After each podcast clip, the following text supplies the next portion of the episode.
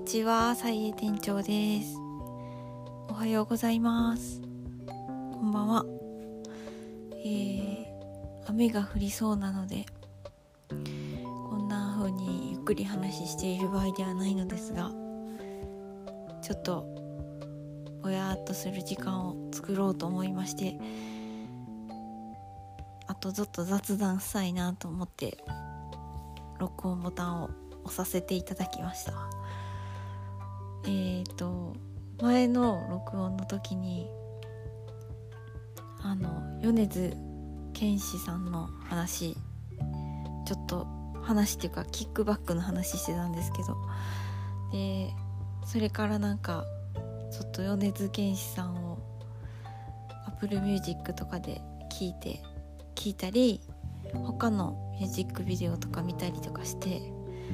あの今あの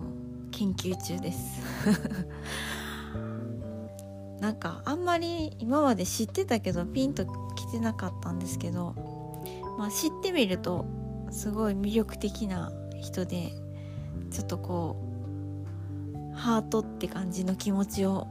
抱きながらあの研究させてもらってるんですけどなんかあの米津玄師さんの見た目の話なんですけど、ま、目を隠してて、まかろうじて左目をちょっと見せてるみたいな感じのビジュアルですよね。でなんかそれについて昔あ前にあのちょっとこうスピリチュアルな界隈の人が話しててその片目を隠すっていうのはその「ゲゲゲの鬼太郎」じゃないけどあの半分はこの世この今の現実を見ててこのもう一個の半分はその違う世界を見ているみたいなあの雰囲気が出ててそういうキャラクターみたいに見えて面白いねっていうことをおっしゃってる人がいててなんかすごい確かにそうだなって思ってなんか奈良の大仏とかもその半目大仏さんとか仏像はこうね片目じゃなくてこう両目をこう薄めにしてそのその半分はその冥界を冥界か分かんないけどを見てもう半分はこの私たちのいる現実を見てるみたいなだよってなんかそういうの話もなんか前に聞いたことがあるような気がするんですけどそれでああいうその目をしてるっていうのを聞いたことがあるんですけど。でなんかそのビジュアルのチョイスいいなって思ってて。というのもなんか私小学校1年生ぐらいの時私も片目片目出しヘアスタイルだったんですよ。で多分私の場合はそれは多分なんですけど記憶が超曖昧ですけどもなんか本当に「ゲゲゲの鬼太郎」に憧れてたと思うんですよね。私。鬼太郎好きだったはずなんですよね。でその鬼太郎スタイルをねなんか自分でやっててなんか写真でもそういうなんか少ないけど残ってて固め出しスタイルしてる写真。でなんかそれを思い出したりとかしてなんかあのより親しみを湧いているところです。で今も最近もねちょっと前髪長いんで固め出しスタイルちょっとまあ、今回はちょっと私右目を出させてもらう。めっちゃどうでもいいんですけど。右右目を出させてもらおうかしらと思っておりますね。っていう感じで。まあこう40代とかになってくると本当にどういう外見を自分で作っていけばいいのかもう全くわからないんですけど。でもなんか楽しむっていうかそのわざとそうしてんねんみたいな。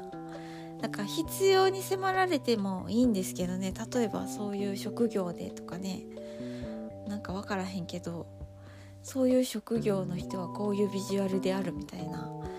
なんかそういうのにこうハマっていくっていうのもいいと思うし。なんかこういう風に見せたいからこういう風にするとか。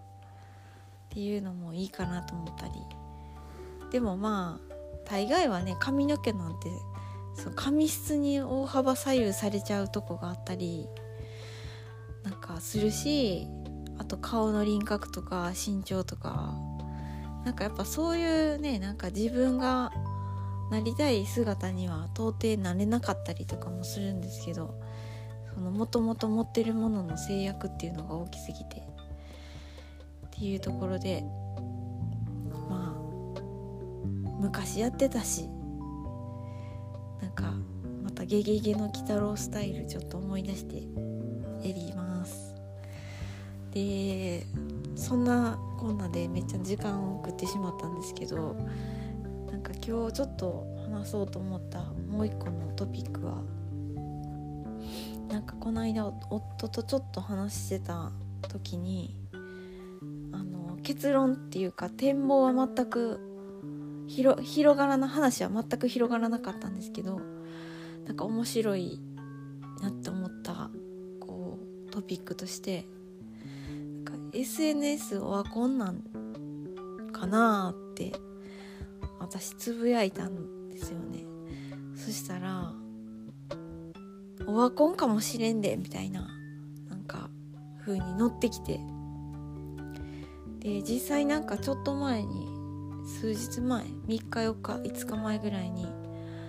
かツイッター終わったみたいなそういうハッシュタグがトレンドに上がってたりとかしたし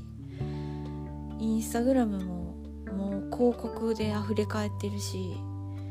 フェイスブックも多分広告で溢れ返ってると思うんですけど私もほぼ見てないんであの開く時間もむちゃくちゃ減ったんですけどまあ私がやってる SNS はもうそれぐらいで他は知らないんですけどうん LINE とかは SNS になるのかなちょっと分かんないですけど皆さんは SNS はもう終わったって思いますか？感じたりしますか？なんかその大きな原因としてはみんなが楽しかった SNS に大量の広告が流れ込んできたことだと思うんですよね。まあいろんな原因があると思うんですけどその中の一つにその自分がフォローしてる人の宣伝じゃなくて自分が予期しない宣伝みたいなのがふわって流れ込んできてでインフルエンサーとかはまあ前からいたにしてもなんか急にお金の匂いがしだすみたいな。なんかそんななんかやっぱりお金の匂いってみんな敏感なんじゃないかなってふと思って。でお金の匂いは好きだけど嫌いみたいな。なんかここにお金の匂いさせてほしくないねん。っていうとこありますよね。共感を求めてるんですけど。ででもまあ商売っていうか生きていかなあかんからお金も必要やからその自分自身もそうお金の匂いを察知してまあ、お金の匂いでやってるか分かんないとこもあるけど働いたりもしなあかんし儲けたりもしたいところではあると思うんですけどでなんかそういうだけどそうやって何て言うかなピュアじゃないピュアに楽しんでた Twitter とか Instagram ただ写真をみんなに見せるっていう行為が楽しかったあの頃みたいな。それがなんか急になんかお金を稼ぎ出す人とかが急にいたりしてそしたらその人がなんか「いいね」の数とかをこうなんかねこう圧力かけてくるみたいな。まあ全部予想の話なんですけどそういう感覚はありませんかね。で他にもいっぱいお金の匂いに移るするものというかしてきたものしてきたっていうかだんだんお金臭くなってきたカルチャーみたいなのををこうくんくんなんか思い浮かべてたんですけどなんか結局のところお金なんじゃないの？みたいななんかそういうのちょっと言ってみていいですかね。なんかジェンダーとかかっこフェムテックとかあとビーガンとかオーガニックとかもちょっと怪しいですよね。体にいいって言いつつみたいなね。なんかでまあちょっとそれは違う、まあ、カルチャーじゃないかもしれんけど環境問題とか。まあ他にもたくさんあると思うんですけど。純粋になんかアーティストとかが超人気になってそれこそ米津さんじゃないけどすごい一人で始めたりとかしたところからなんかこうすごく羽ばたいていくようなそういうお金の流れじゃなくてなんかちょっとあの下心的なお金の匂いムンムンみたいななんかそういう風になってくるとやっぱなんかピュアな人たちは去っていったりするのかなみたいな。感じに思ったりしました。でそのじゃあ SNS があのオワコンになったとしたらしたしてもまあ続くと思うんですよね。一度こう起こったメディアっていうかそういうのはなかなか完全になくなったりとか、ね、今も新聞はこう紙新聞は減ったかもしれないけど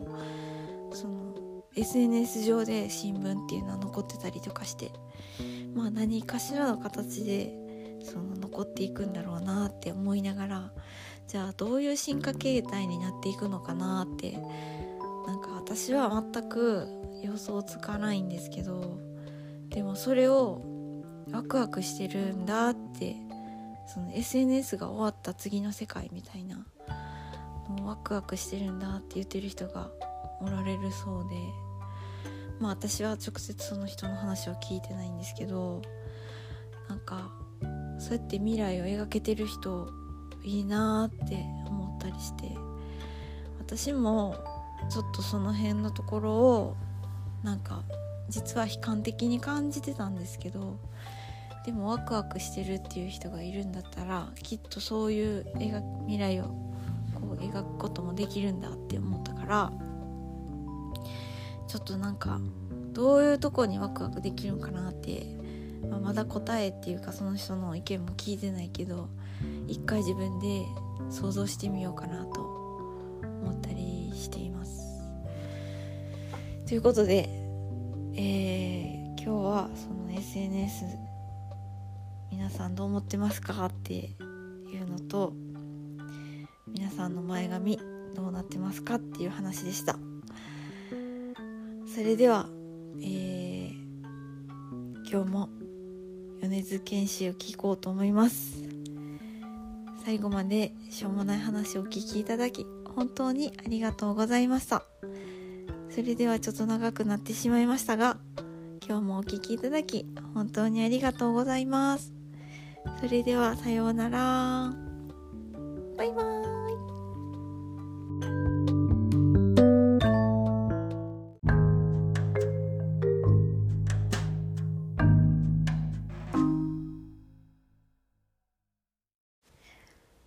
そしてちょっと長くなってさらに続きなんですけれども、えー、またお知らせで、